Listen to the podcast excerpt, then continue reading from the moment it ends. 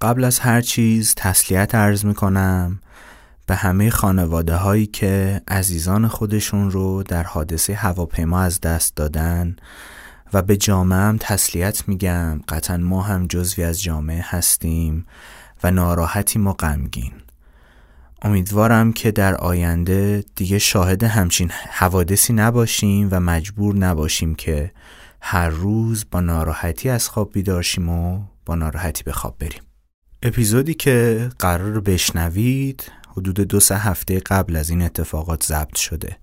اما فکر می‌کنم بسیار مفیده از این جهت که در مورد مدیریت ابهام حرف زدیم که وقتی که نمی‌تونیم یه سری چیزها رو توی زندگیمون کنترل کنیم چطور می‌تونیم باهاشون کنار بیایم و در عین حال بستری رو فراهم کنیم که در عین غمگین بودن رشد کنیم. امیدوارم که از شنیدن اون لذت ببرید و ما رو هم در غم خودتون شریک بدونید. سلام به پادکست بهترین خودتو خیلی خوش اومدید. این دومین اپیزود از سری جدیده که میشنوید.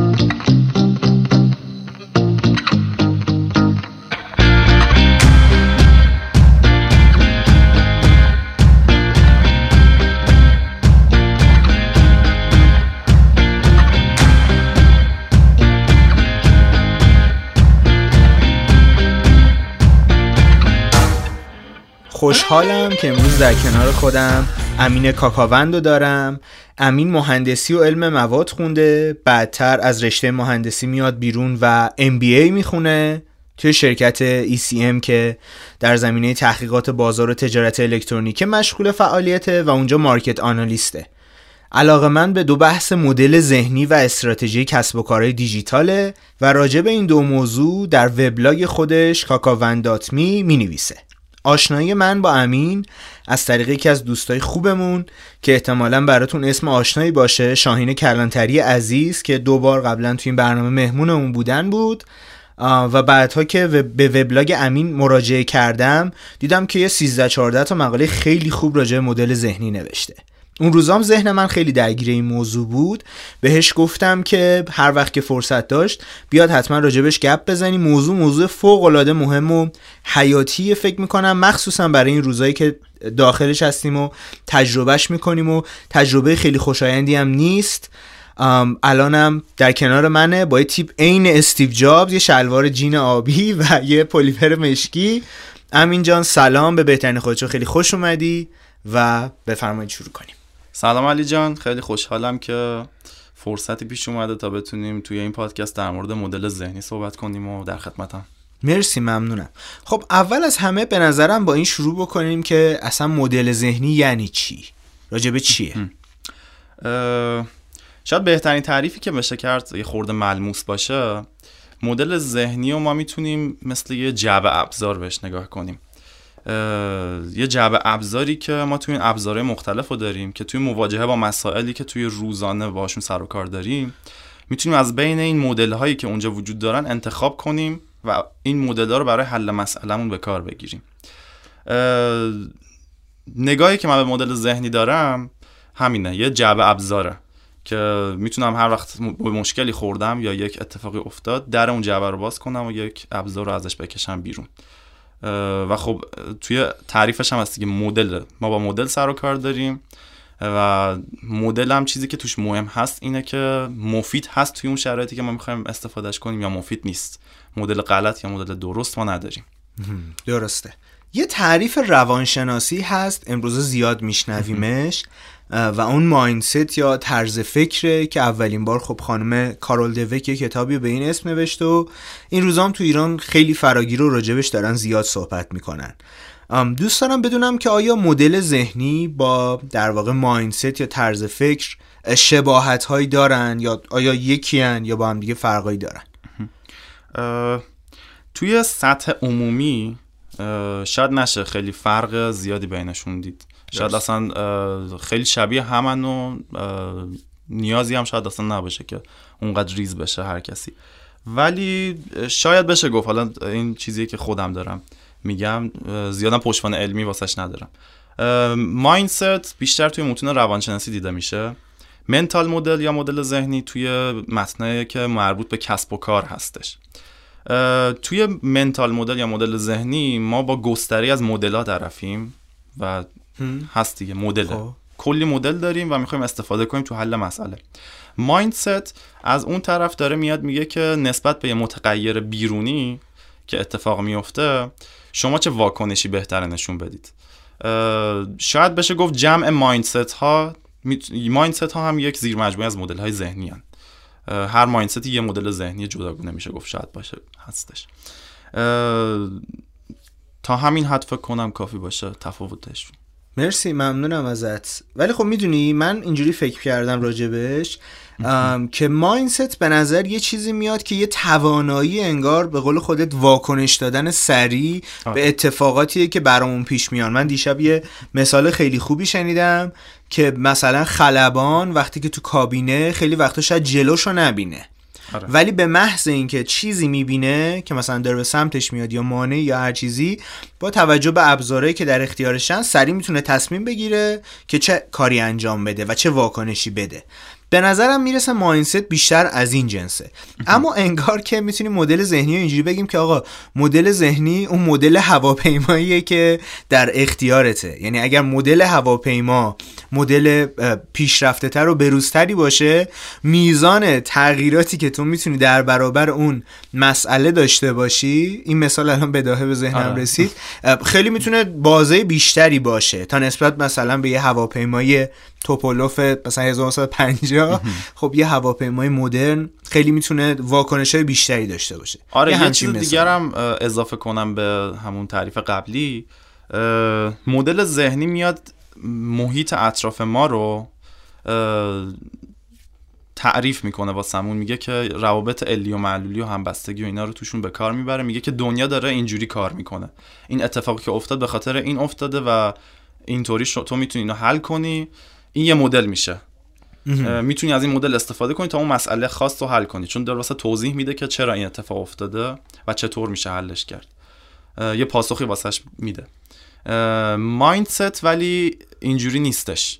داره میگه که اون اتفاق یه اتفاقی تو همون اگه بیرون رو نمی‌بینی اگه این اتفاق افتاد تو این واکنش رو نشون بده. زیاد دیگه وارد این ماجرا نمیشه که. اگر وارد این ماجرا بشه که داره توضیح میده که بیرون دنیای بیرون از ما چجوری داره کار می‌کنه میشه مدل ذهنی. میشه مدل ذهنی. حالا فکر می‌کنم که تعریف دقیق تری متوجه شدیم. امیدوارم که آره فکر بر من حداقل اینجوری بود. بیشتر ماینست انگار اینجوریه که حالا دنیا که اینجوری داره کار می‌کنه تو چه تغییراتی می‌تونی ایجاد بکنی؟ آره. مدل ذهنی داره میگه که نه دنیا که داره کار می‌کنه اینجوری اونجوری کار می‌کنه با توجه به اون تو می‌تونی این کار رو اون کار تقریبا. انجام بدی. خب یه کاری که تو خیلی خوب انجام میدی اینه که میای آدمای خیلی درجه یک مثل ایلان ماسک، جف بزوس، ناوال راویکانت و اینا رو میای توی وبلاگت در مورد مدل ذهنی هاشون می‌نویسی. و من فکر می‌کنم که ما نمی‌تونیم از مدل ذهنی آدم ها بنویسیم مگر اینکه خیلی خوب بشناسیمشون. برام جالبه بدونم که چجوری استخراج می‌کنی چجوری بررسی می‌کنی مدل ذهنی هایی که آدم های خیلی درجه یک حالا تو بیزینس یا هر چیز دیگه ای دارن یه نکته خیلی مهمی که وجود داره اینه که من نمی‌تونم کل مدل ذهنی اونها رو بررسی کنم. مثلا نمی‌تونم بیام بگم جف بزوس. چون که اگه بخوایم این کارو بکنیم باید ببینیم جف بزوس کلا تو عمرش چه کاری کرده چه تصمیمایی گرفته تو هر کدوم چه مدلی رو به کار برده. کاری که من می‌کنم حداقل توی مواجهه با آدمایی که خیلی شناخته شدن مثل ایلان ماسک و جف بزوس. اینه که به چیزی که دقت می‌کنم اینه که بولد ترین واضح ترین بزرگترین تصمیماشون چی بوده؟ و اینکه چند بار این تکرار شده. توی مدل جف بزوس مقیاس پذیر کسب و کاراش همون چیزی که میگن اسکیل اپ این خیلی بارزه که کسب و کارهای خیلی بزرگی داره. سوداوری واسش سوداوری تو درجه دوم می‌ذاره و مهم بزرگ شدن کسب و کاره.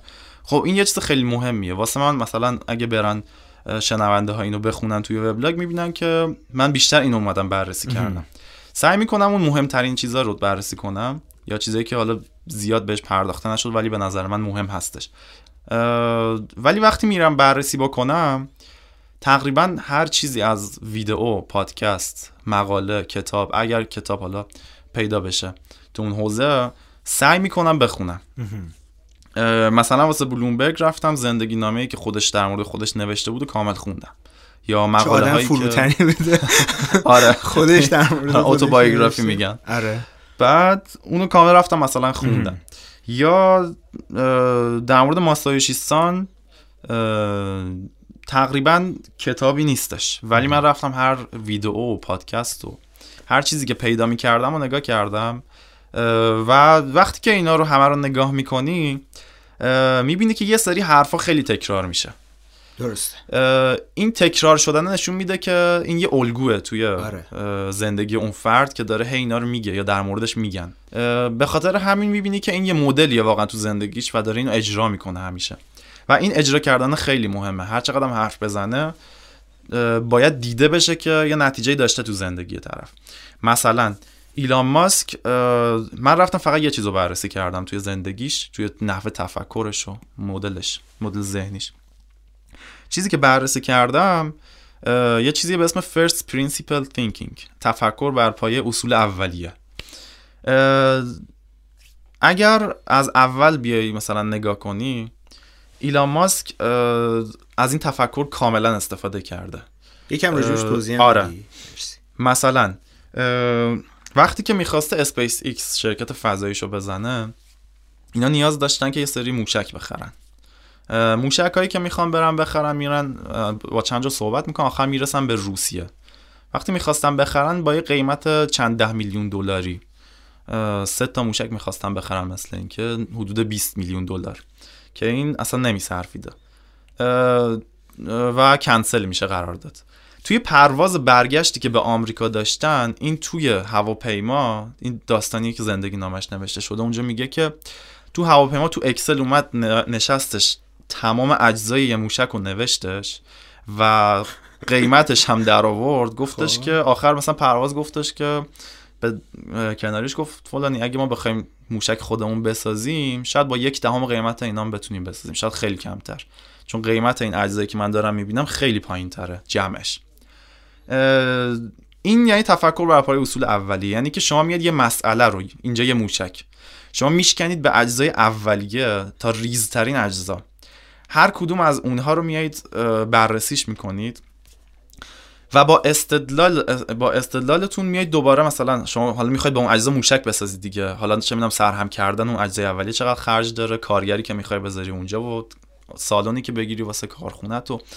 همه اینا رو کنار هم می‌ذاری. بعد میگه حالا قیمت یه موشک باید چقدر باشه. خب؟ این میشه تفکر بر پای اصول اولیه. که یه مسئله رو میشکنیم به اجزای اولیه‌اش حالا از اونجا دوباره ما می‌سازیم می‌رسیم به همین چیزی که می‌خوایم.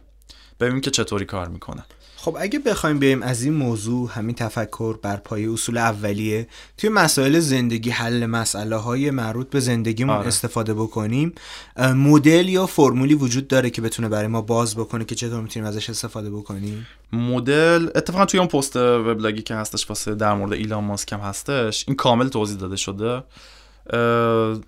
ولی همینه دیگه. یه مسئله حالا مثال بزن تعریف کنیم ببینیم می‌تونیم برسیم بهش مثال الان مثال خاصی خیلی تو ذهنم نیست. بیشتر می‌خوام می‌دونی از اون مثال آره. بزرگ موشک بیارمش آره بذار یه. مثال خیلی چیز بزنم. یه مثال خیلی ساده. مثلا ما میگیم که توی هر سال ما مثلا می‌خوایم 20 تا کتاب بخونیم. آره. بعد آخر سال می‌بینی که مثلا 5 تا کتاب هم نشد. بعد به این نتیجه می‌رسیم که پس مثلا تو هر سال 5 تا کتاب بیشتر هدف گذاری نکنم. خب؟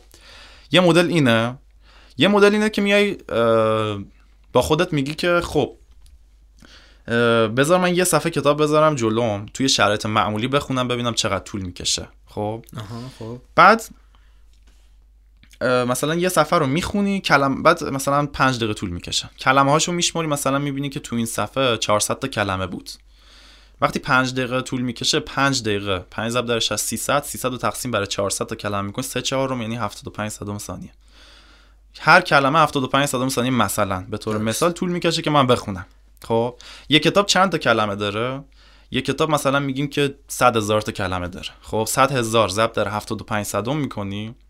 میشه 75 هزار ثانیه فکر کنم.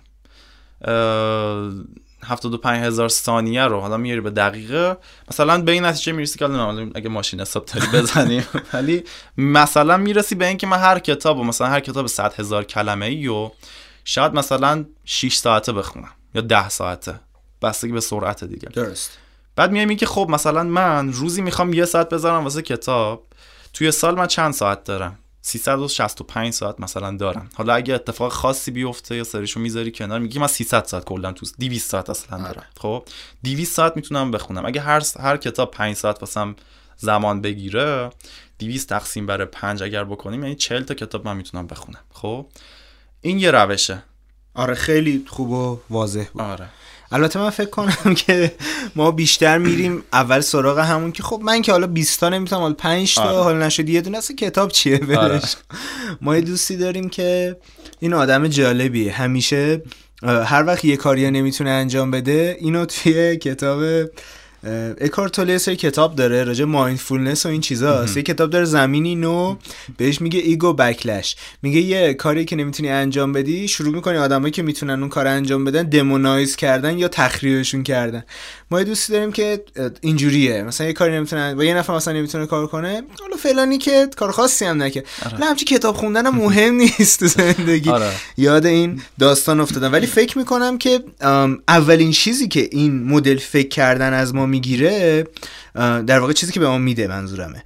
اینه که از استرسمون خیلی کم می‌کنه. آره. چون حس می‌کنم که کلا استرس و ترس از ناشناخته ها میاد. من نمی‌دونم چه حجمی. این مثال مثال ساده ای خوب میشه روش توضیح داد. نمی‌دونم چند ساعت باید وقت بذارم تا اینا تموم بشن. همش باید استرس داشته باشم. آقا امروز نخوندم. آقا فردا نخوندم اینجوری خیلی مدل دستت عدد و رقم که اوکی من اگر انقدر وقت بذارم دو برابرش می‌تونه در بیاد. پس می‌تونم مثلا حالا نصف که نه مثلا 75 درصد وقت بذارم و اون 20 تا رو خونده باشم. پس طبیعتا توی همه مسائل زندگی من همیشه میگم اه، معمولا ترس از ناشناخته است تو فیلم ها می‌خوان یه چیز ترسناکی نشون بدن یا تاریک یه ربطی به تاریکی داره یه ربطی به سرما داره. یعنی این چیزایی که گرمن و روشنن معمولا شناخته شده ترن. این هم همونه. اینجوری می‌تونیم از تاریکیش کم کنیم مثل این بازی های کامپیوتری که اول که میری توش مپ خاموشه همه دور و برت که هی ریز ریز میری بررسی می‌کنی می‌بینی که هر کدوم در واقع چیه. یه چیزی هم که کمک می‌کنه این نوع تفکر تفکر بر پای اصول اولیه اینه که به این نتیجه می‌رسی که خیلی از کارهایی که از نظر بقیه نشدنیه اتفاقا خیلی راحت میشه انجامش داد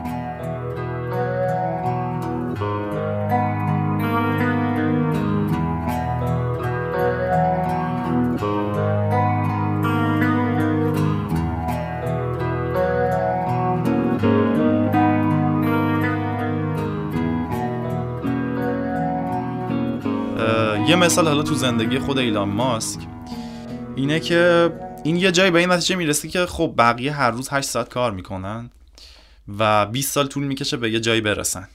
یه جایی که حالا از نظر بقیه موفقیت مالی و این است. با خودش میگه که من اگر مثلا روزی 16 ساعت کار کنم ده سال طول پس می‌کشه. 10 سال طول می‌کشه. خب؟ این دقیقا همین مدل رو خیلی دوباره دیگه اصول آره. اولی است دیگه و این واقعا واقعا 16 ساعت خیلی خوبه. شاید 19 ساعت روزی داره کار می‌کنه. آره میومد یه مصاحبه من می‌دیدم ازش.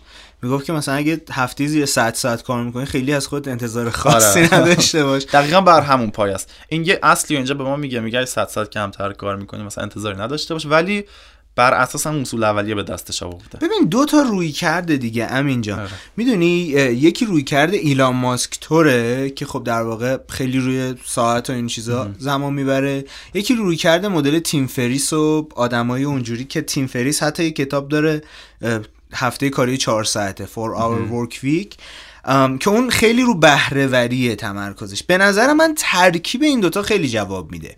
یعنی تو اگر این توانایی داشته باشی که okay هم کار عمیق انجام بدی به قول اون کتاب کار عمیق نویسندش کی بود خدایا؟ کال نیوپورت. کال نیوپورت آره. اون کتاب خب راجع به بهرهوری صحبت می‌کنه یه کتاب بعدیش مینیمالیسم دیجیتال و همین که ساعتهای کاری زیادی داشته باشن. من فکر می‌کنم آدمایی که خیلی میتره کنن یه ترکیبی از جفتشن.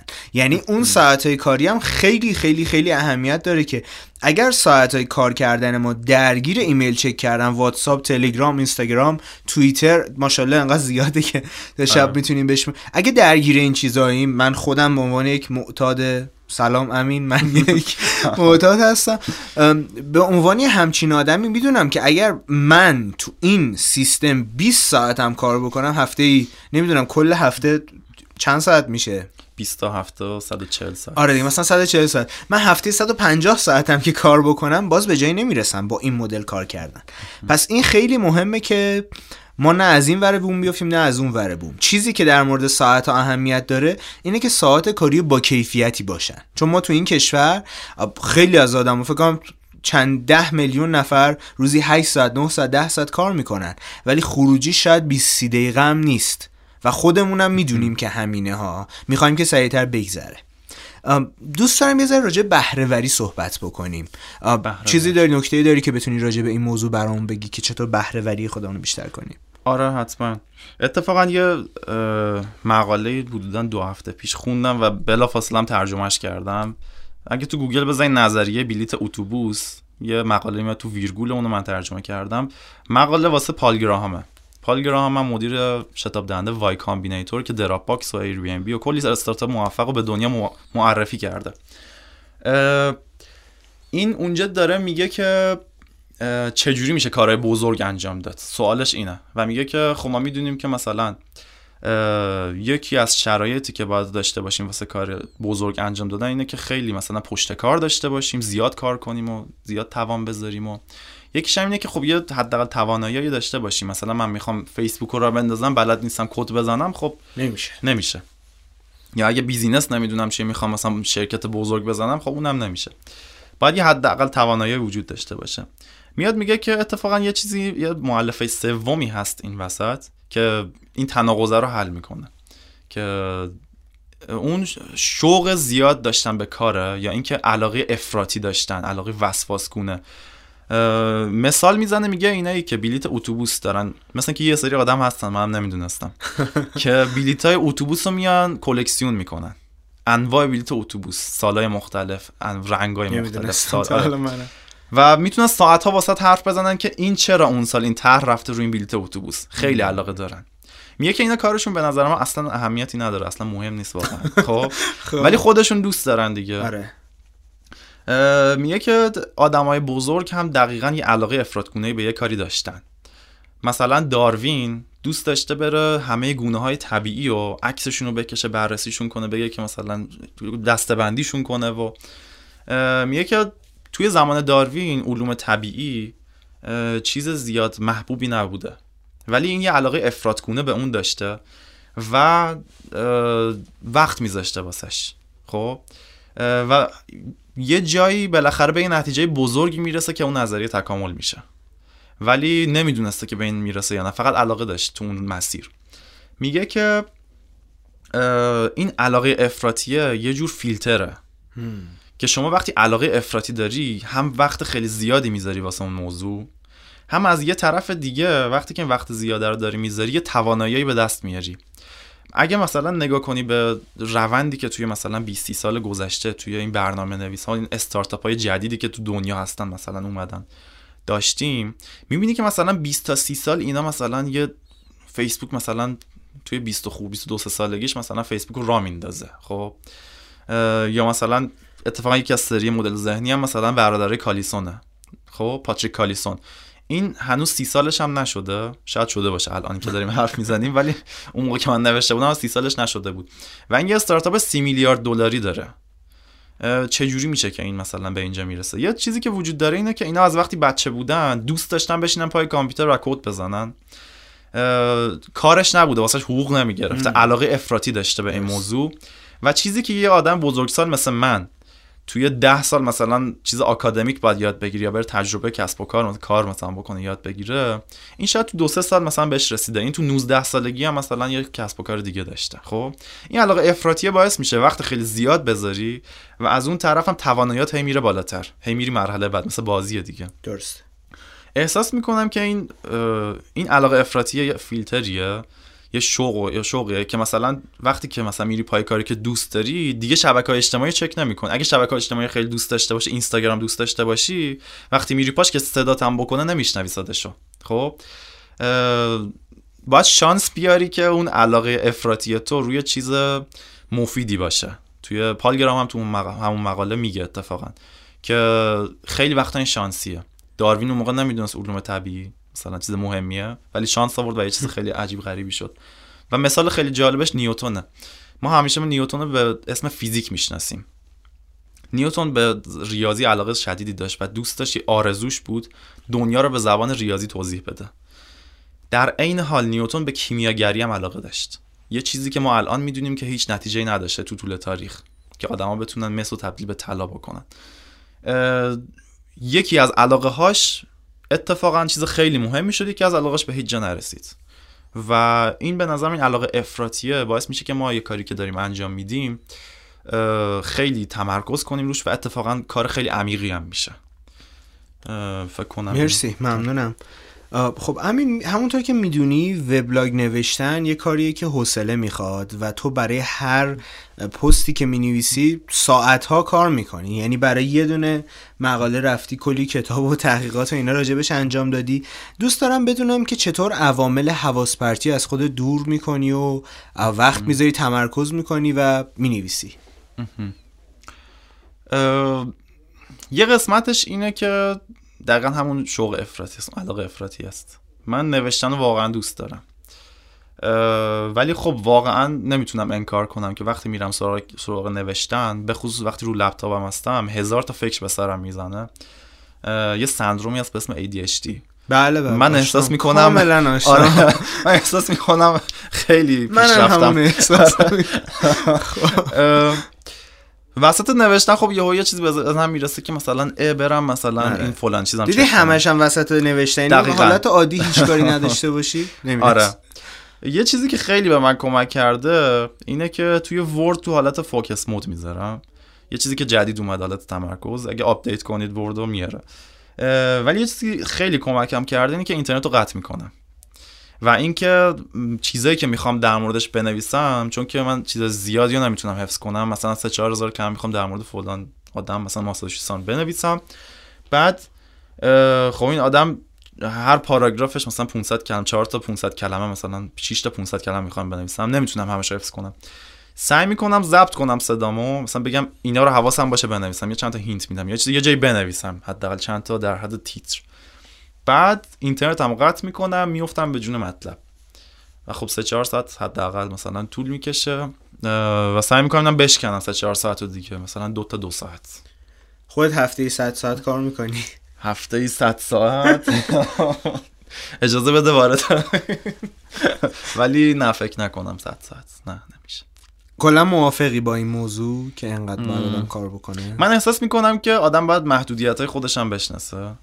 و من محدودیت های خودم رو که نگاه می‌کنم با در نظر گرفتن اصول اولی و همه این چیزا من می‌دونم که خب یه سری اولویت های دیگه هم وجود داره تو زندگی درست. و خب یه سری محدودیت مثلا اینکه خب من نمی‌تونم تا ساعت سه نصف شب بیدار بمونم از اون طرف ساعت 6 بیدار بشم. آره دیدی یه سری مثلا نمیفهم. آره واقعا نمی‌تونم. چجوری شب؟ آقایونی که دارید اینو میشنوید خانم که اینو میشنوید و شبی دو سه ساعت میخوابید و سر حالید صبحش. خیلی نامردی. واقعا نامردی.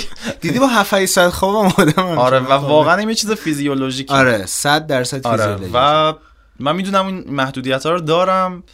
و خب سعی می‌کنم بر اساس اون منابعی که دارم رو تقسیم کنم. ببین دقیقا این سوال پرسیدم ازت که به این نکته برسیم که الان می‌خوایم راجبش حرف بزنیم که یه چیزی هست به اسم مدل ذهنی یه چیزی هست به اسم جوگیری. یه موقع آره. هست تو گوش میدی این مطلب که بنده خدا آقای ایلان ماسک برمیگره میگه آره مثلا 100 ساعت در هفته من کار می‌کنم. آره. ایول خیلی عالیه. منم دیگه فردا می‌خوام 100 ساعت کار بکنم.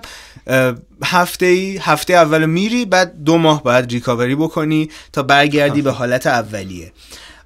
به نظرم این چیزیه که مدل ذهنی رو از جوگیری متمایز می‌کنه. اینکه ببینی طرف چه ویژگی هایی داره چه توانایی داره به قول تو چه فیزیولوژی داره و چه مدل ذهنی داره و طبق اون چه تصمیماتی می‌گیره. من کیم؟ من خدا بشناسم و بعد تصمیم گیری بکنم. پس یه سوال دیگه هم که شاید پیش بیاد در مورد همین بحث که یه بحث کاملا روتین منطقی و درست و علمیه و فرق داره با چیزهای زردی که هر روز داریم راجبشون میشنویم و به نظر من واقعا جز جوگیری و بالا پایین کردن سه هورمون چیز دیگه ای نیستن ارزشی هم ندارن.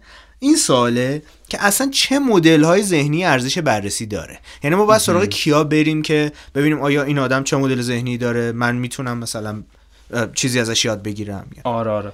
اول یه چیزی بگم در مورد همون جدا کردن بحث جوگیری و آره. ببین منی که الان مثلا یقسکی مشکی پوشیدم با شلوار جین استیو جابز نمیشم با این کار خب؟ و می‌دونیم استیو جابز این کارو می‌کرده خب؟ و الان کاملا اتفاقیه این لباسی که پوشیدم واقعا اتفاقیه. ولی می‌بینیم که خیلی مثلا میان می‌خوان این کار بکنن یا مثلا می‌دونیم که جای معلولین پارک می‌کرده. یه چیزی که وجود داره اینه که مدل ذهنی استیو جابز چی بوده که نتیجهش این شده؟ این نتیجه کارش بوده مدل ذهنیش نبوده.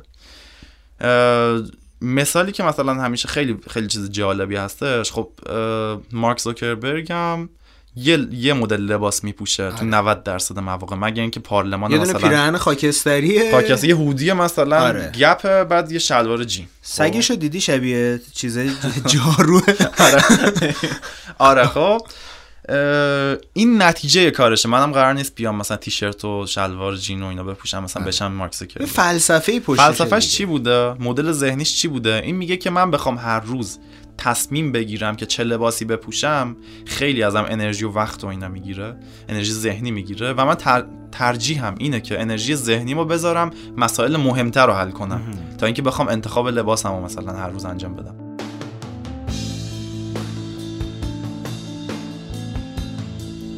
خب قبل از اینکه ادامه برنامه رو بشنویم بعد از 41 دو اپیزود می‌خوام براتون از جایی بگم که واقعا خونه دوم من محسوب میشه و اگر واقعا نبود شاید هیچ کدوم از این برنامه ها به گوش شما نمی‌رسید.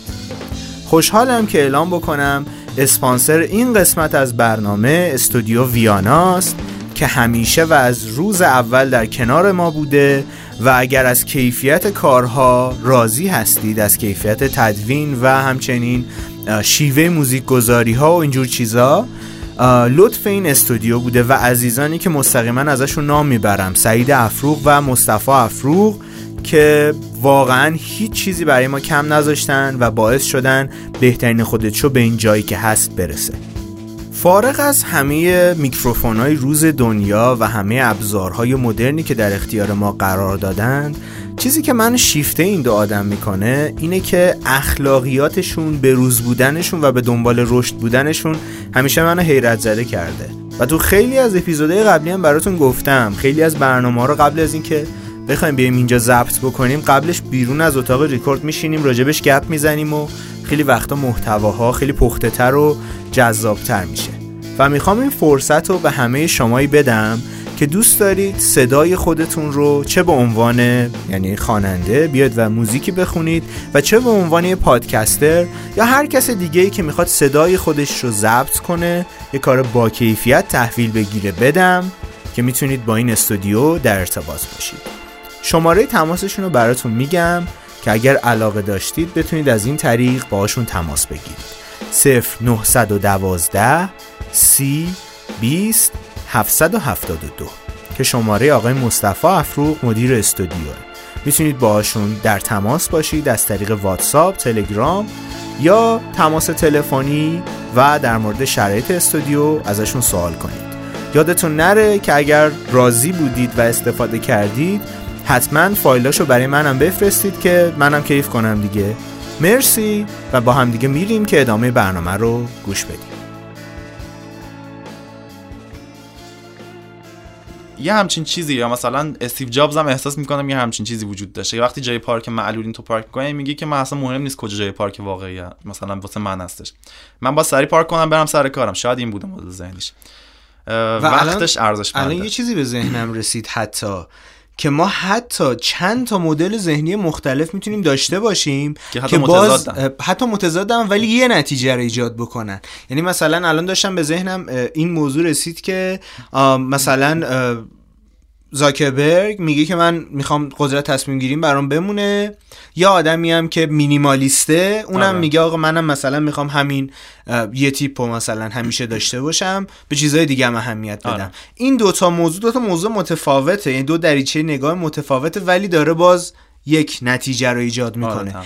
اگه ما فقط گیر بدیم به نتیجه اون وقت نمی‌تونیم تشخیص بدیم که الان کدوم به کدوم بود الان به چی داشت فکر می‌کرد که این نتیجه رو داد آره. یه آدمی که مثلا اینطور بگم برات در مذاکره یه آدم که خیلی مبتدیه شاید بگه okay الان وقت دعوا کردن جر... دعوا کردن جر و بحث کردنه یه آدم دیگه ای هم که حرفه‌ایه بگه okay من بتنام اینجوریه مثلا قدرت مذاکرم اینقدر فلانم فلانه پس الان باید جر و بحث بکنم آره. جفتشون هم دارن جر و بحث می‌کنن یه نتیجه هم می‌گیرن آره. ولی حاصل دوتا مدل ذهنی متفاوته دقیقاً. داشتی از این می‌گفتی که چه مدل‌های ذهنی ارزش بررسی. ارزش بررسی داره آره اه، حداقل چیزی که خود من بررسیش می‌کنم شاید تو پستای اولیه سری مدل ذهنی الان بری نگاه کنی این نباشه. ولی از یه جایی به بعد من احساس کردم که یه معلفه خیلی مهم وجود داره تو مدل ذهنی و این تست زمانه. یعنی چی؟ این این خود تست زمانم یه مدل ذهنی جدا بهش کنید خب؟ یه مثالی می‌زنم از مارکس از چیز؟ میگم مارک زاکربرگ. از نسیم نیکولاس طالب که این توی کتاب فولد بای رندومنس میاد یه همچین مثالی می‌زنه. ترجمه فارسی نداره؟ ترجمه فارسی نشده ولی مفهومش اینه که ما چطوری با اتفاقای اتفاقای مثلا رندومی که اطراف ما میفتن گول می‌خوریم. این خیلی این کلا موضوع کتاب تم کتاب همینه. اونجا یه مثالی میاره میگه که فرض کنید ما یه میلیون تا میمون داریم بهشون ماشین تایپ دادیم و اینا دارن همینجوری random تایپ می‌کنن. یکی از این یه میلیون تا میمون کتاب اودیسه رو می‌نویسه. کاملا random کلمه رو یه جوری حروف رو یه جوری کنار هم می‌ذاره که کتاب اودیسه نوشته میشه. میگه که اگه دست رسانه ها بدیم میان با این میمون کلی مصاحبه می‌کنن میان بررسیش می‌کنن میگن که چجوری شد این می- میمون یه اه، شاهکار ادبی نوشته شد. استاد میمون. استاد میمون. بعد میگه که سوال اصلی اینه که این میمون اودیسه رو که نوشته کتاب ایلیاد هم می‌تونه بنویسه. پس فرق هومر با یه میمون اینجا مشخص میشه. خب. که یعنی اینکه این یه بار موفق شد به صورت شانسی ولی شانس مثلا همیشه عمل نمی‌کنه. خب؟ خب. تو شاید بتونی ده بار مثلا شانس بیاری ولی دفعه 11 بالاخره یه جایی بالاخره تو این سریه شکست می‌خوره و معلوم میشه که شانسی بوده یا یه سری از موفقیتت یه چیزی که واسه مدل‌های ذهنی خیلی مهمه اینه که توی بازه زمانی خیلی زیاد درازی اینا تونسته باشن جواب داده باشن. خب؟ یه مثالی که مثلا هستش تو همین پستای منم نگاه کنید ماساوی شیسانه این یه ویسی داره یا یه شرکت سرمایه گذاری خطرپذیر داره یه صندوق داره که اسمش هست Vision Fund. این میاد مبالغ خیلی زیاد 100 میلیارد دلار کلا این مثلا توی این Vision Fund گذاشته و داره رو استارتاپ های مختلف سرمایه گذاری می‌کنه.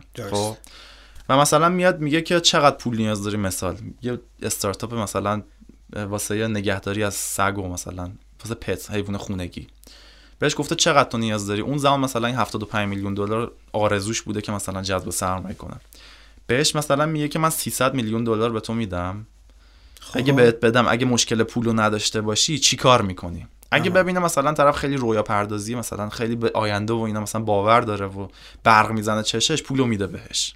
اگه ببینه که نه مثلا خیلی میترسه اون پولو نمیده فکر کنم برعکسه گفتم آره. الان اگه می‌بینه خیلی آینده آره. پردازی می‌کنه اتفاقا این. مدل ذهنیش اینه خب که تو خیلی ایران فرق داره تو ایران دیدی برعکسه دیگه کاملا آره دیگه نه این خیلی رویا پرولش کن بذار آره، یکی. بدم چون سرمایه گذار تو ایران اینجوریه که اصلا انگار جونش رو ازش گرفتی آره. البته از حق نگذریم ما سرمایه گذاری خیلی خوبی داریم که واقعا دل میسوزونم به هر کدوم مدل ذهنی خودشون آره، آره، ولی خیلی آره. موفقن و حتی ممکنه مدل ذهنی متضادی هم داشته نه باشن. آخه بعضی هم هستن که واقعا یعنی مثلا آره. دو میلیون می- دو میلیون دارم حواست باشه اینو تو رو خدا لای بالش ما بزن آره.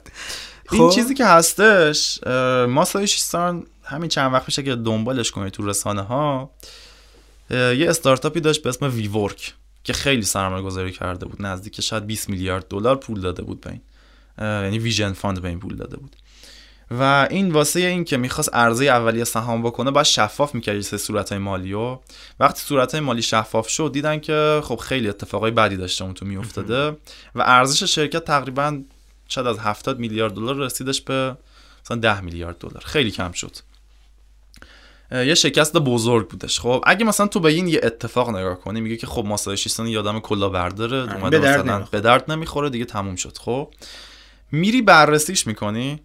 سال 2001 ما یه حباب dot com داشتیم خب؟ که چی بوده؟ شرکت های اینترنتی که پسوند dot com داشتن اینا یه ارزش خیلی زیادی به دست آورده بودن تو بازارهای سهام و این ارزششون خیلی بیشتر از چیزی بود که واقعا داشتن. و خب یه جای معلوم شدش و سرمایه‌گذار اومدن بیرون و پولشون آوردن بیرون و این شرکت هم سقوط کردن خیلی آدما ضرر کردن بیچاره شدن و توی اون بازه زمانی قبل از حباب دات کام ها ما سایشیستان حدود شاید یه مدت خیلی کوتاهی شاید یه روز دو روز زیادم نیست دقیقا عددشون. ثروتمندترین آدم دنیا میشه. و رو کلی استارتاپ دات کام این سرمایه گذاری کرده بوده خب؟ و یه شبه تقریبا نابود میشه ثروتش ثروتی که داشته. ولی دو تا استارتاپ میمونه واسش. یکی یاهو بوده یکی علی بابا علی بابا رو 100 میلیون دلار 20 میلیون دلار تقریبا سرمایه گذاری می‌کنه توش و 100 میلیارد دلار الان ارزش داره. خب. علی بابای جک ما دیگه. جک ما. آره چون ما یه علی بابا علی بابای جک ما چینیا البته علی بابای ایران هم خیلی استارتاپ ارزشمندی و بله. اه، می‌خوام مدلش رو بگم. خب این یه بار این اتفاق افتاده که تقریبا تمام سبد سرمایه از دست از دست. میده. فقط یکی دوتاش میمونه که اون یکی دوتا یکی دوتا ماشاءالله. آره تقریبا تمام موفقیت این آدم رو می‌سازه توی سرمایه گذاری. درسته. می‌خوام بگم که مدل این آدم اینه. خب الان شاید کلی شرکت تو اوبر سرمایه گذاری کرده. اون استارتاپی که بهت گفتم حیوانات خونه خونگی نگهداری می‌کنه اسمش وگه. اونم اتفاقا جدیدا دچار مشکل شده. توی وی ورک مثلا سرمایه گذاری کرده بود. کلی شرکت هستش. فلسفه این آدم اینه و جوابم گرفته. 20 سال پیش جوابشو گرفته و الان هم داره همون فلسفه رو پیاده سازی می‌کنه و هنوزم زنده مونده تو این بازار خیلی متغیر و خیلی عجیب و غریبه مثلا سرمایه گذاری خطرپذیر زنده مونده. و این نشون میده که خب این مدل ذهنیش توی طول زمان جواب داد پس داده. حداقل تو این 20 سالی که 20 30 سالی که ما داریم می‌بینیم 20 30 سال این تونسته این مدل ذهنیش خب به یه جایی برسونتش. پس این ارزش بررسی کردن داره. یه چیزی که خیلی واسه من مهمه همینه. تست زمان. توی زمان طولانی این آدم جواب, جواب گرفته یا نه. جف بزوس از سال 1994 که آمازون رو راه اندازی می‌کنه تا امروزی که شاید 25 25 سال گذشته دیگه 2019 این ما. تو این 25 سال البته دیگه پنج روز دیگه 2020 آره دیگه 2020 میشه. بعد تو این 25 سال 26 سال این یه سیر سعودی داشته ارزش سهام آمازون خب؟ خب. پس نشون میده که این آدم یه چیزایی می‌دونه. که اگر مثلا نگاه کن ما نمی‌دونیم احتمالا که نتونستیم همچین کاری بکنیم. و 25 سال تونسته تونسته این موفقیتش رو تکرار کنه. پس این یه معنی میده. ولی تو بازهای کوتاه مدت خب مثلا خیلی وقتا اینجوریه که ما میریم یکی سریعا مثلا به موفقیتی می‌رسه میریم می‌پرسیم چی شد به موفقیت آره، آره. رسیدی خب؟ که اتفاقا یه استارتاپی بود تو همین سیلیکون ولی به اسم ترانوس که یه خانومی بود به فامیلیش هولمزه. برید سرچ کنید مثلا هستش خیلی اطلاعات هست ازش. این یه شرکت توی زمینه سلامت زد که تست مثلا خون شما رو خیلی با مثلا تست بیماریاتونو با نمونه خیلی پا... کمتری می‌گرفته شو فکر کنم همین بود نمی‌دونم دقیقا. ولی یه کاری خیلی عجیب غریبی تو دنیای مثلا سلامت و پزشکی و اینا می‌خواست انجام بده خب؟ سرمایه های خیلی بزرگی جذب کرد. شاید نزدیک 100 میلیون دلار فقط از مرداک گرفتش قول رسانه آمریکا. حالا عددهایی که دارم میگم دقیق نیستش. و همه در مورد این یه زمان می نوشتن می گفتن که این نابغه جدید سیلیکون ولی اومد نمی‌دونم دنیا رو داره دگرگون می‌کنه.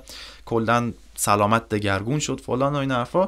چند وقت بعدش مشخص شد که کاملا کلاهبرداری بوده و هیچ کدوم از این چیزایی که این وعده داده بود واقعی نبود. این این آدم تست زمان رو این رد نکرده. و ارزش نداره که ما انقدر بهش بپردازیم. و یکی از چیزایی که وجود داره اتفاقا چیزی که رسانه ها خیلی میرن دنبالش اتفاقا ارزش بررسی کردن نداره. و باید ببینی که توی 20 سال 30 سال به کجا رسیده, به کجا رسیده. یه مستندی که نشنال جغرافی مدت نشون می‌داد من خیلی علاقه داشتم میومد شرکت های بررسی می‌کرد که اینا تقریبا از اواسط دهه 90 خیلی ترکوندن سهامای عجیب و غریب. دقیقا. اوایل 2000 دیگه همه ترکیده بودن و آره. از بین رفته بودن. این اینا فکر کنم دقیقا نمونه بارز اون بابلا و خبابایی هستن که یه شبه اومدن بالا و خیلی ترکوندن ولی تست زمان رو به نظر میاد رد نکردن. و یکی از کسایی که فکر کنم دیگه خدای رد کردن تست زمانه وارن بافته که از تقریبا سن خیلی کم از 12 13 سالگی سرمایه گذاری شروع می‌کنه. یه مستندی هست عالیه. بیکامینگ وارن بافت وارن بافت شدن. این دوبله هم شده می‌تونید دانلود کنید ببینید. دوبله خوبی هم داشت. این از اون موقع تا الان که 90 و خورده ای سالشه موفق ترین سرمایه گذاری تاریخ میشه بهش گفت. یعنی آدمیه که و هنوز که هنوز روزنامه می‌خونه مثلا هیچ چیز آنلاینی نداره ولی خب شرکتش فکر می‌کنم برکشای هاتووی دومین یا سومین یا چهارمین دقیقش آره. نمی‌دونم شرکت بزرگ دنیا هلدینگ خیلی عظیم و عجیب و غریبیه. ایشون و بیل گیتس یه بار نشسته بودن بغلی میزی بعد بابای بیل گیتس بهشون میگه که بچه بچه هم نبودن. اون موقع مثلا هر کدوم یه قول بزرگی بودن برای خودشون. اون اصطلاح بچههایی که ما با آدم آره. سمالا میگیم. که بچه ها هر کدومتون یه کلمه بنویسید که مثلا به نظرتون خیلی تو موفقیتتون تاثیر داشته. جفتشون می نویسن که تمرکز فوکس. و یه جای دیگه تو مستند برمیگره وارن بافت دقیقا میگه که این شانس خیلی تاثیر داشته روی اینکه من بتونم به اینجا برسم. و تو با یه آدمی سر و کار داری که من فکر می‌کنم الان اگه ما لیست ثروتمندترین افراد جهان رو بذاریم جلومون. وارن بافت تنها کسیه شاید که سرمایه گذاره اونجوری به معنای واقعا سرمایه گذاره بقیه خب مثلا جف بزوس خب ارزش سهام آمازون و قول شرکت هایی که به لطف استوریای سریالی تو تازه داریم می‌فهمیم که آقا آمازون چقدر شرکته. فقط یه آمازون نیست. و خب کسیه که به معنای واقعی کلمه تونسته احساسات رو از سرمایه گذاری بیاره بیرون خیلی رو منطق سرمایه گذاری بکنه و اتفاقا آدم عجیبی هم هست. نمی‌دونم چقدر شناخته نسبت به وارن بافت. تو وقتی می‌خوای شرکت تو به وارن بافت بفروشی فقط فرصت یه پیشنهاد داری. آره. اگه خیلی بالا بگی رد می‌کنه خیلی پایینم بگی میگه این بابا اصلا این کاره نیست. آره. یه اتفاق افتاده که داره خیلی پایین میگه. آره. برای همین آدما خیلی دقت می‌کنن رو انتخاب کردنشون.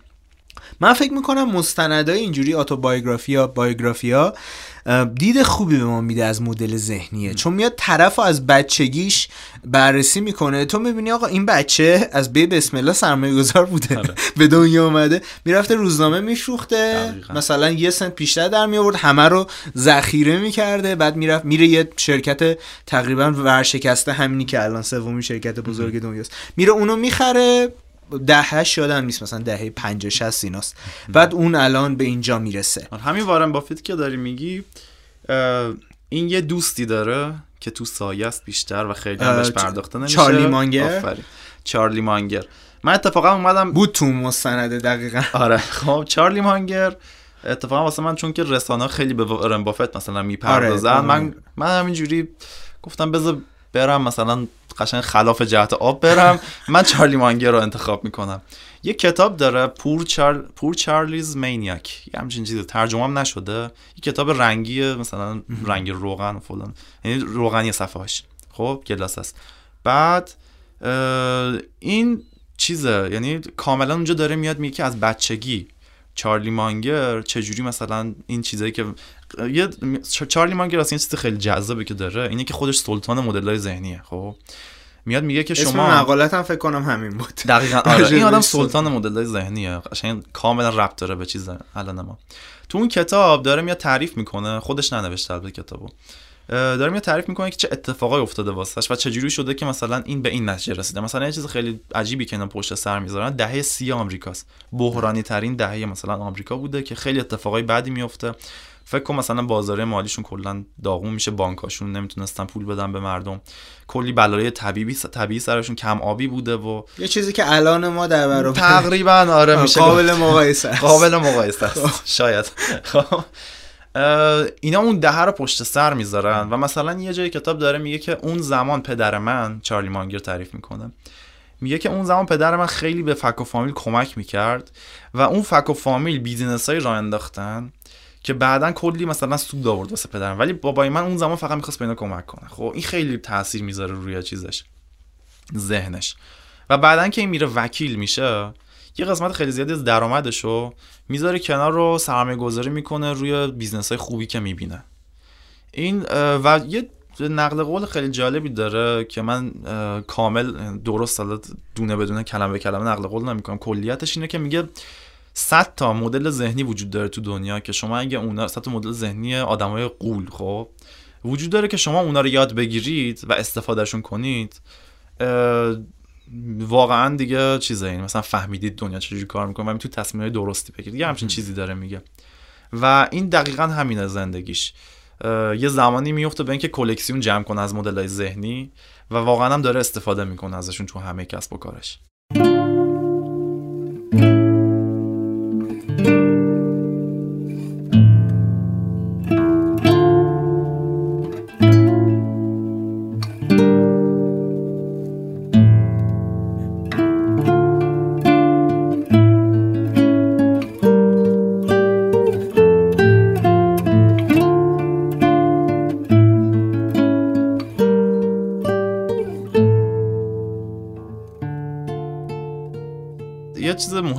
داره چارلی مانگر و وارن بافت دیگه مثال خیلی خوبی هن تو این حوزه. اونا هم شکست زیاد خوردن. آره, آره. خب؟ ولی مهم اینه که توی حالت کلی دووم آوردن. یعنی مثلا شاید یه business شون شکست خورده دو تا business یه business شون مثلا شاید خیلی خوب گرفته. یا شاید ده تا business از دست داده باشن. یه دونه از business هایی که مونده سوداوریش از اون ده تا ضرره بیشتر بوده. مهم اینه که اینا تو طول زمان دووم آورده باشن. و نمیگم که حالا هر کی که دووم آورده باشه کارش درسته ها. و این دیگه دلیلی داره موفقیتش. ولی اون اثر شانس رو خیلی کم می‌کنه. دقیقا منم آره. دنبال این بودم. ببین یعنی سال بعدیم این بودم این آره. که جواب دادی. چیکار کنیم که اثر شانس کم بشه؟ چون چه خوشمون بیاد چه نیاد. ببینید یه سری چیزا واقعا شانس دیگه. آره. یعنی اینکه من کجا به دنیا بیام اینکه من مثلا در چه دهه‌ای در کجا به دنیا بیام. خب آره. می‌دونی مثلا کسی که دهه 20 یا 30 به دنیا می اومد نسبت به مایی که مثلا متولد دهه 60 و 70 و اینا هستیم خب زندگی متفاوت تری داشته. احتمالاً یه نفری که مثلا 1935 به دنیا آمده در فرانسه زیاد شرایط خوبی نداشته آره. که درگیر جنگای جهانی شده یا مثلا یه خانومی رو می‌دیدم ایشون متولد 1900 و یه سن عجیب غریبی داشت. 1907 8 همچین چیزی. بالای 100 سالشه. و مثلا یه نفر اومده بود نوشته بودش که مثلا این جنگ جهانی اول دیده دوم دیده دیوار برلین دیده اینو دیده اونو دیده و همچنان دوام آره. آورده و داره ادامه میده. بیایم یه ذره مثال اگه بخوایم اینو اینو می‌خواستم بهت بگم که اتفاقا وارن بافت اینا خیلی آدمای اصیلی هم هستن. یعنی تو همون مستندش نشون می‌داد می‌گفت من اگه یه روزی از کار خودم راضی باشم میرم مکدونالد صبونه 4 دلاری می‌خورم. اگه یه روزی ناراضی باشم میرم صبونه دو دلاری می‌خورم. بعد تو خودت مثلا شاید اولش بگی چه آدم خسیسی مثلا لا مثلا 90 میلیارد دلار ثروت داری. ولی آره. اون اینجوری فکر نمی‌کنه می‌دونی؟ و این چیزیه که بعضی وقتا عجیبه واقعا برام. میگم آره. تا مقیاس اون آدم نباشه انگار هنوز خیلی نمی‌تونی دقیقا بفهمی که مغزش چجوری کار می‌کنه. بیایم برگردیم به این موضوع که خب کشورمون شرایط خوبی و نمیگذرونش. خوب که چه ارز کنم دیگه. شاید بدتر از این چیزی رو فعلا نشه تصور کرد و نه من نه تو از اون آدمایی نیستیم که دم بزنیم از اینکه امید داشته باشید و علیکی این حرفا با اینکه داریم. اما من به نظرم بیایم یه ذره راجع به این صحبت بکنیم. ما یکی از بزرگترین آفت هایی که درگیرش هستیم غیر قابل پیش بینی بودن آینده هامون برای هممون تقریبا و ابهامیه که وجود داره که اتفاقا من توی جلسه هم که دیشب بودیم با تعدادی از دوستان راجع به این داشتیم صحبت می‌کردیم. بیایم راجع به مدل ذهنی صحبت بکنیم که قبلتر که بیرون داشتی با هم حرف می‌زدی گفتی بهم که نسیم طالب مثال خیلی خوبشه. که تو ابهام جواب میده. چطور تحمل ابهام داشته باشیم؟ تحمل پیش بینی ناپذیر بودن آیندهمون حتی آینده کوتاه مدت فشارهایی که رومون هست و شاید دووم آوردن در این فشارهایی که می‌تونه حتی استخوان بشکنه بعضی وقتا. دوست دارم که راجع به این موضوع صحبت بکنیم که بحث رو خیلی ملموسترش بکنیم و کاربردیتر برای آدمایی که دارن اینو گوش میدن و در نزدیک یک ساعت هم هست که همراه ما هستن. آره. این بحث خیلی گسترده است. من امیدوارم بتونم یه قسمتیش حالا جمع بندی کنم. آره درست گفتی شرایطی که الان داریم شرایط خیلی عجیب و غریبیه و خب خیلی تحمل این اوضاع ندارن.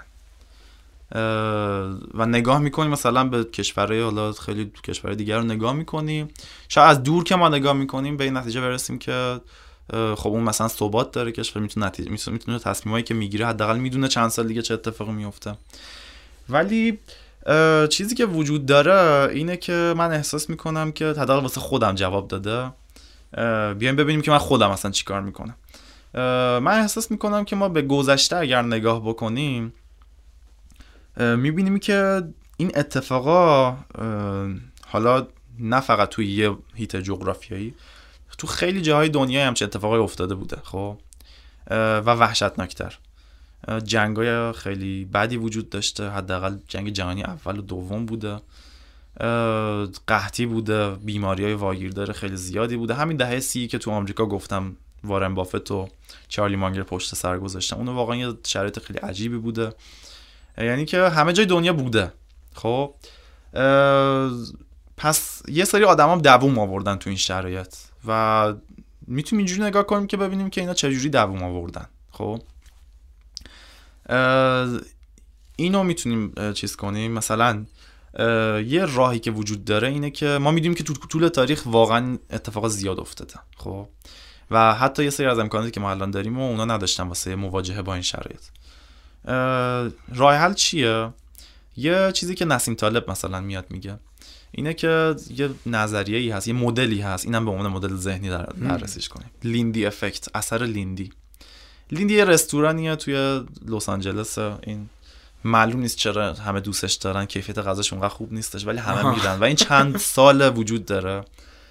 و نسیم طالب میگه که این به یه دلیلی این رستوران اونجا وجود داره. ما نمی‌دونیم دلیلش چیه. و احتمالا احتمالا این اگر 20 سال 30 سال 40 سال 50 ساله که اون رستوران اونجا هست شاید 20 سال 30 سال 40 سال 50 سال آینده هم دووم بیاره. خب؟ من معمولا این نگاه رو گسترده می‌کنه. میگه که اگر یه دیدگاهی توی تاریخ دووم آورده این احتمالا یه دلیلی داشته. خب؟ و اینو ناوال راویکانت هم مثلا میاد میگه. کجا میاد میگه؟ میگه کتابایی که میرید می‌خونید؟ سعی کنید کتابایی بخونید که از ذهن مثلا چند هزار نفر آدم فیلتر ذهن اون رد شده باشه رسیده شده باشه به شما. مثلا یه مثالی که میاره می‌زنه کتابی از یکی از امپراتورهای روم تعملات. مارکوس اورلیوس. اورلیوس آره خب. امپراتور روم بوده هزار سال قبل زمان فکر ساسانیان بوده خب. از اون موقع کتاب این هی داره دست به دست میشه و یه سری دارن لذت می‌برن با این کتاب و تو زندگیشون رو استفاده می‌کنن. اینه یه شاخه یا چیزم به اسم استویک هست. رواقیگری. آره خب. یه اپیزود راجع به سفت آره خب خب اون اپیزود رو برید گوش بدید خب. آره. ممنتو موری اپیزود 23 فکر کنم. آره خب میگه که این جواب داده تو این همه سال پس یه دلیل داره خب. و فکر اون موقع جنگ بوده اون موقع قحطی بوده اون موقع همه چی بوده. و یه نوع نگاهی به تو میده که مثلا تو تو این شرایط چجوری می‌تونی دووم بیاری؟ اون تو اون شرایط دووم آورده خیلی تو شرایطی که بعد از اون مشابهش پیش اومده دووم آوردن. شاید به تو هم کمک بکنه. خب؟ من معمولا اینو خیلی استفاده می‌کنم. این یکی از چیزایی که استفاده میشه. یکی دیگه از چیزایی که نسیم طالب خیلی روش تمرکز داره اینه که پیش بینی آینده واقعا یه توهمه. خیلی وقتا. دنیای ما حداقل الان دنیایی که توش هستیم نسبت به گذشته به شدت غیر قابل پیش بینی تر شده و نه فقط ایران خیلی جاهای دیگه. و این باعث میشه که ما یه سری اتفاقات بیفته توی کتاب قویسیاش داره میگه دیگه. اینم یه مدل ذهنی قویسیاه دوباره خب قویسیاه چی داره میگه؟ میگه یه سری اتفاقات هستن که خیلی ما احتمالش رو کم می‌دونیم و حتی ناچیز می‌دونیم. میگیم که اصلا اتفاق امکان نداره اتفاق بیفته. وقتی اتفاق میفته انقدر تاثیراتش زیاده که زندگی ما رو دگرگون می‌کنه و وقتی که اتفاق میفته همه میگن که این اتفاق باید میافتاد در صورتی قبلش هیچکی نمی‌گفت این اتفاق آره. باید بیفته. مثال مثالی که بشه زد مثلا حالا اگه بخوایم خورده ملموس تر باشه ما یه روز پا شدیم دیدیم که مثلا دلار سه برابر شد. حالا یه روز نبود چند روز طول کشید ولی بالاخره این اتفاق افتاد دیگه. خب خیلی می‌گفتن که حالا اون عدد نمیشه حالا شدش. خیلی می‌گفتن باید میشه. آره حالا این قوی سیاه هم نیست قبلا هم اتفاق افتاده. خب میشه آره. گفت یه قوی خاکستری حتی خب. ولی واقعا زندگی رو تغییر داد. خیلی ها بله. پس انداز کرده بودن مثلا خونه بخرم و پس اندازشون ناچیز شد دیگه نتونستن خونه بخرن. و وقتی که اتفاق افتاد همه می‌گفتن که همه اومدن گفتن همه اقتصاددانا و تحلیلگرا اومدن گفتن که آره ارزش ریال مثلا خیلی با زور نگه داشته شده بود و باید می‌رفت پایین و این حرفا خب. ولی قبلش هیچکی نمیگفتش که مثلا باید تا این عدد بیاد بالا. یا خیلی آدمای کمی می‌گفتن. راه حل چیه؟ راه حلی که نسیم طالب میده اینه که ما باید در مقابل این عدم قطعیت پاد شکننده بشیم. پاد شکننده چیه؟ این هم دوباره یه مدل ذهنیه خب؟ پاد شکننده داره میگه که مثال خیلی سادش یه آتیشی که میفته توی یه نیزار خب اگه باد بوزه خاموشش نمی‌کنه. اینو شعله ورتر می‌کنه. خب این یه مثالشه. نسیم طالب داره میاد میگه که ما باید بتونیم جوری خودمون و ذهنمون و بدنمون رو تربیت کنیم که در مقابل اتفاقاتی که میفته اتفاقات بدی که میفته نه تنها شکننده نباشیم از بین نریم حتی قدرتمندتر باشیم. خب که یک کتاب اومده در مورد این نوشته حالا نمیشه واقعا خلاصش کرد. کتاب قوی سیاه؟ نه آره توی قوی سیاه هم بهش می‌پردازه. یه کتاب هم داره آنتی فراجایل یا پادشکننده نمی‌دونم ترجمه شده. فکر نمی کنم کلا از نسیم طالب من قوی سیاه در پوست بازی دیدم. پوست در بازی. آره آره. که کتاب واقعا ارزشمندیه. من واقعا توصیه می‌کنم حتما دومیه رو خوندی؟ من دومیه در بازی رو هم خوندم. حتما توصیه می‌کنم بخونید. هر چیزی که از این آدم پیدا می‌کنید. و واقعا کمک می‌کنه به عدم قطعیتی که ما الان داریم که چطور ما می‌تونیم تصمیم گیری کنیم چطور می‌تونیم خودمون رو تربیت کنیم ذهنمون رو. و مدل های خیلی خوبی به ما ارائه می‌کنه. و یه مثالی که تو همون کتاب پوست دربازی هست خب کل فلسفه پوست دروازی اگه بخوام خیلی خلاصه خدا من ببخشه در واقع خلاصش می‌کنم سادش می‌کنم. امیدوارم خود نسیم من ببخشه. داره میگه که سیستما رو کیا به خطر میندازن؟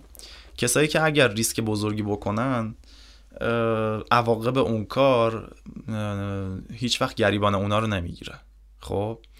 ما وقتی یه ریسکی می‌کنیم می‌تونه آورده داشته باشه می‌تونه ضرر داشته باشه. مدل درستش اینه که اگر ما اشتباهی می‌کنیم هزینهش رو بدیم. اگه این کار خوبی می‌کنیم سودش رو بگیریم. این مدل ایدئاله. بله. ولی خیلی وقتا مثلا مثالی که خود نسیم طالب می‌زنه سال 2008 و بازارهای مالی. خب؟ که یه سری اومدن یه سری ابزارهای مالی آوردن که ریسک رو خیلی می‌برد بالا و اینا. این مدل رو که می آوردن تو بازارهای مالی سود خیلی زیادی توی کوتاه مدت نصیب بانک ها می‌کرد و یه پاداش خیلی زیادی اینا می‌گرفتن و مثلا چند سال بعدم بازنشسته می‌شدن.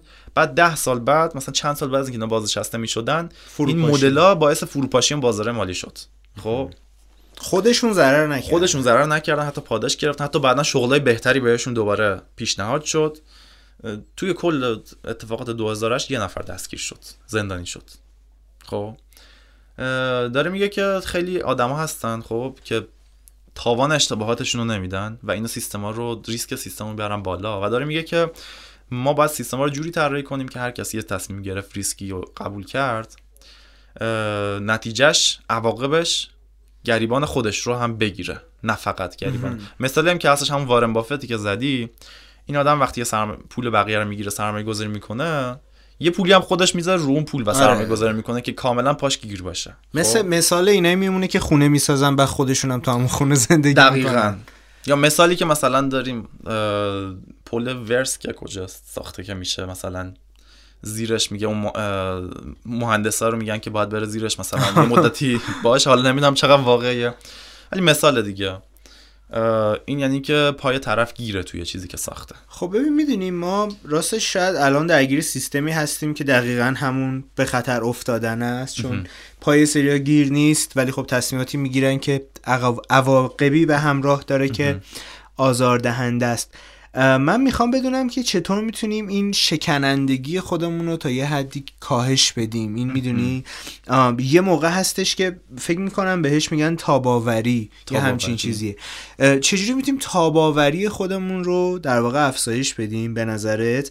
که می‌دونی خب به حال یه سری مشکل و مسئله پیش میاد. من برای خودم وقتی که فشار روی زندگیم زیاد میشه وقتی که خیلی درگیر استرس و نگرانی و کلا افسردگی اینجور چیزا میشم معمولا اولین کاری که میام انجام میدم اینه که میام تمام چیزایی که تحت کنترل منن و شروع می‌کنم یه نظمی بهشون دادن. یعنی مثلا اگر می‌بینم که اتاقم خیلی نامرتبه اول از همه میام اتاقم کاملا جمع می‌کنم.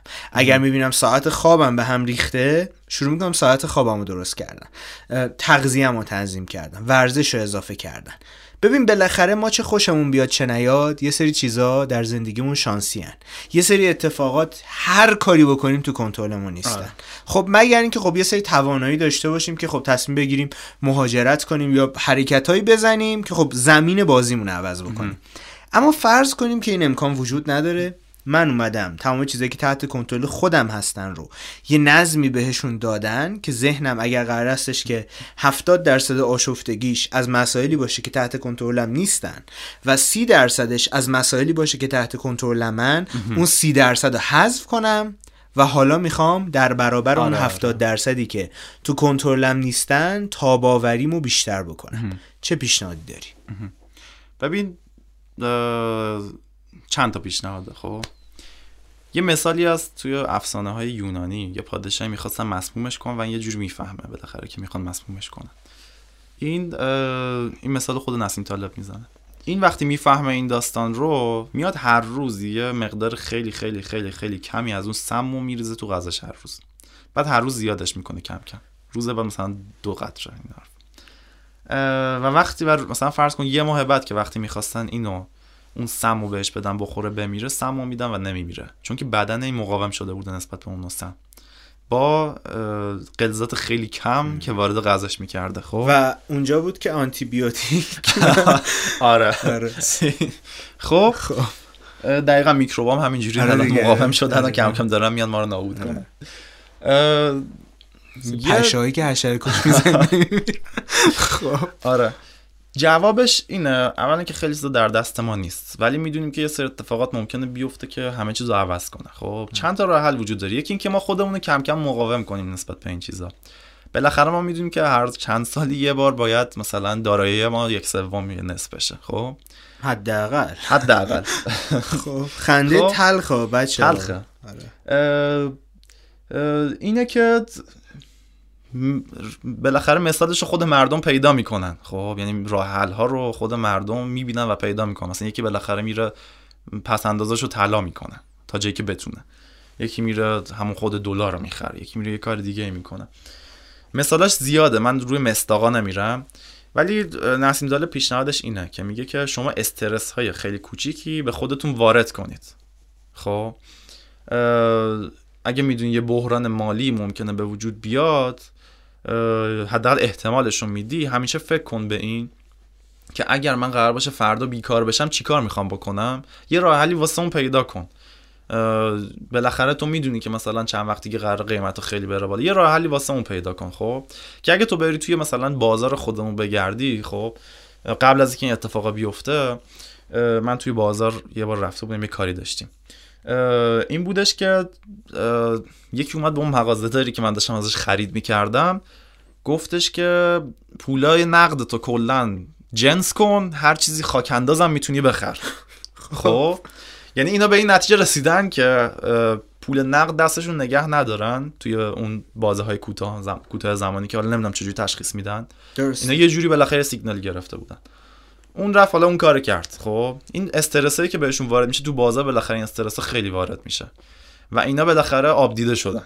خب این یه راه حله که خودمون خودخواسته استرس کوچیک وارد کنیم. مثلا بالاخره حداقل ما وزن برداری می‌کنیم یا مثلا راه که میریم فشاری که به استخونمون میاد استخون تراکمش بیشتر میشه. خب اینم یه مثالشه دیگه. استرس کوچیک کوچیک که آدم به خودش خودخواسته وارد بکنه یه خورده اینو چیز می‌کنه. آدمو پاچه کننده می‌کنه. خب؟ این یه چیزشه. یه چیز دیگه هم هستش اینه که همین قویای سیاهی که اتفاق میفتن می‌تونن زندگی ما رو خیلی دگرگون کنن دیگه. یه مثالی که توی خود کتاب قویا سیاه وجود داره در مورد اینه که ما چجوری از اینا استفاده مطلوب بکنیم استفاده مثبت بکنیم. خب؟ مثالی که می‌زنه میگه که شما یه چیز داشته باشید. یه فیل سیف میگن توی انگلیسی بهش. میگه که شما یه چیزی داشته باشید. نمی‌دونم معادلش رو چجوری چیز کنم. یه ذره توضیح بدی معادل پیدا می‌کنیم. آره یه یعنی که یه چیزی داشته باشید که اگر افتادید اونجا دیگه مثلا نگهتون داره. خب. اگر شما مثلا سقوط کردی از یه جایی خب. خب. یه چیزی باشه که نگهت داری از یه جایی به بعد. دیگه مثلا نیفتی زمین بمیری. بالشتک آقا ایمنی, ایمنی تو ببر بالا. خب. خب. نسیم طالب هم همینو میگه. میاد از دو تا دنیای مختلف صحبت می‌کنه. کرانستان و میانستان. خب. میانستان چیزی که اتفاق معمولی توش میفته. میانگین توش معنی میده. توضیح مثلا نرمال داریم. مثالش در مثال- مثالش قد آدم است. خب. من مثلا قدم یک و 90 باشه کناری مثلا قدش یک و 80 باشه یکی مثلا دو متر باشه خب. مثلا می‌دونی میانگینش یک و مثلا 70 مثلا فلان. ولی کسی پیدا نمی‌کنی که قدش سه متر باشه. وجود نداره این نداره. آدم. خب؟ تو دنیای میانستانیم من از میانگین زیاد جدا نشدم. خب؟ یه چیز داریم اسم کرانستان. خب؟ درآمد آدما. من مثلا درآمدم ده میلیون باشه مثال. خب؟ یا هزار تومن مثلا درآمدم باشه. یه عددی. یه آدم دیگه خب ممکنه که کنار من نشسته باشه یه میلیارد باشه درآمدش. و این کاملا چیز طبیعیه خب؟ میانگین بگیریم شاید مثلا میانگین مثلا درآمد آدما توی یه جامعه مثلا بشه چه می‌دونم مثلا 5 میلیون یکی 5 میلیارد داره یکی مثلا 500 هزار تومن خب؟ اختلاف از میانگین خیلی زیاده و میانگین اصلا اینجا معنی نمیده مثلا تو بگی مثلا بهت بگم 5 میلیون میانگین درآمد تو این شهر خب؟ تو نمی‌تونی بگی به هر کی برسی بگی پس تو 5 میلیون درآمد داری خب؟ ممکنه خیلی اتفاقا طبیعیه که یکی 5 میلیارد داشته باشه یکی 500 هزار تومن مثلا خیلی بله در کشور ما طبیعیه. طبیعیه کاملا خب؟ خب.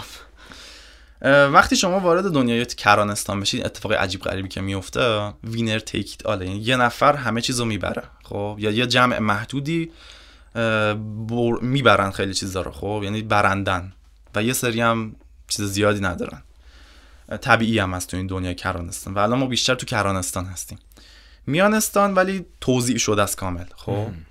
خب میانستان خیلی به کمونیسم و این چیزا نزدیک نمیشه. آره میانستان تقریبا خیلی کم داریم. کرانستان خیلی بیشتره. توی آره چون همه جای, دنیا, دنیا نظام. سرمایه آره این جف. بزوس مثلا 150 میلیارد دلار درآمد داره.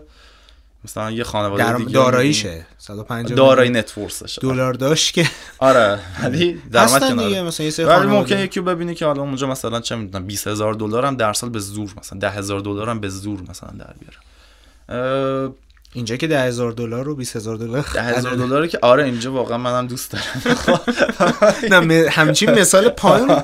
20000 دلار بیشتر در. آره. 300 میلیون. آره. 20000 دلار. اینجا میاد میگه که شما خب باید یه پاتون تو میانستان باشه که به عنوان اون تکیهگاهتون باشه خب؟ و یه پاتون رو بذارید تو کرانستان. مثال می‌زنی برام باز مثال خب؟ یه شغل کارمندی داری؟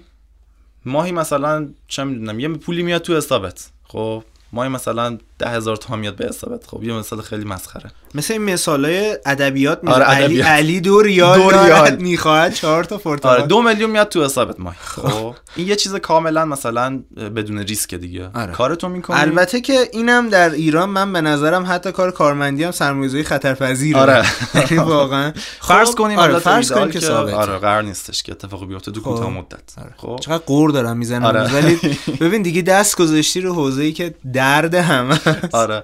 یا مثلا پولتو گذاشتی تو بانک داری مثلا مای 200 هزار تومن سود می‌گیری. آره. مثلا 20 چند الان چیزش؟ درصدش 15 نمی‌دونم درصد 10 درصد. آره. خب. داری یه سودی می‌گیری هر ماه یه سودی میاد به حسابت این یه- درآمد کاملا بدون ریسکه. بله. میگه که شما اون درآمد بدون ریسک تو مثلا نگه دار.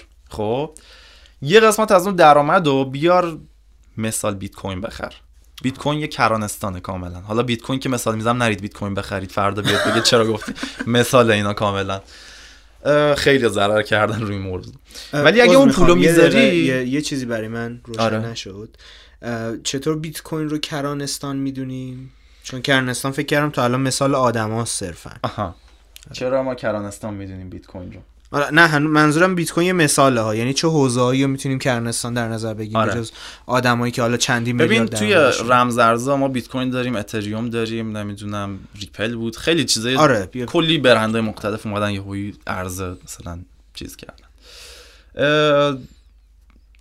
موضوع اینه که یه دونه بیت کوین مونده الان با اتریوم که واقعا ارزششون چندین برابر شد تو طولانی مدت. خیلیشون از بین رفتن.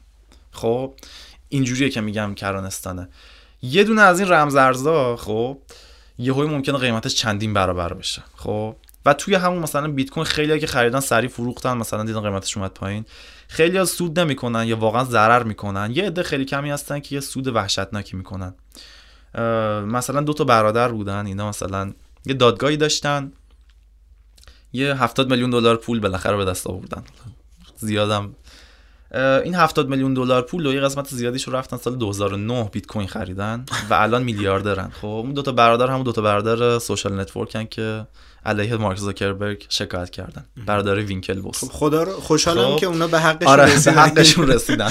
خب، اونا برنده میشن و خیلی پولشون رو میبازن تو اینجور بازارا. خب. اه، و درآمدی مثلا اینا چند میلیارد دلار در- آورده داشته واسهشون بیت کوین و خیلی ها زندگیشون از دست دادن. مثلا توی 19 هزار دلار خریدن الان دیگه مثلا نصف شده دارایشون یک سوم شده بود یه زمان. خب؟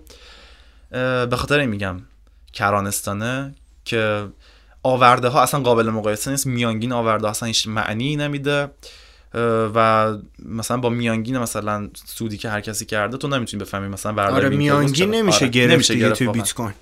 این چیزه.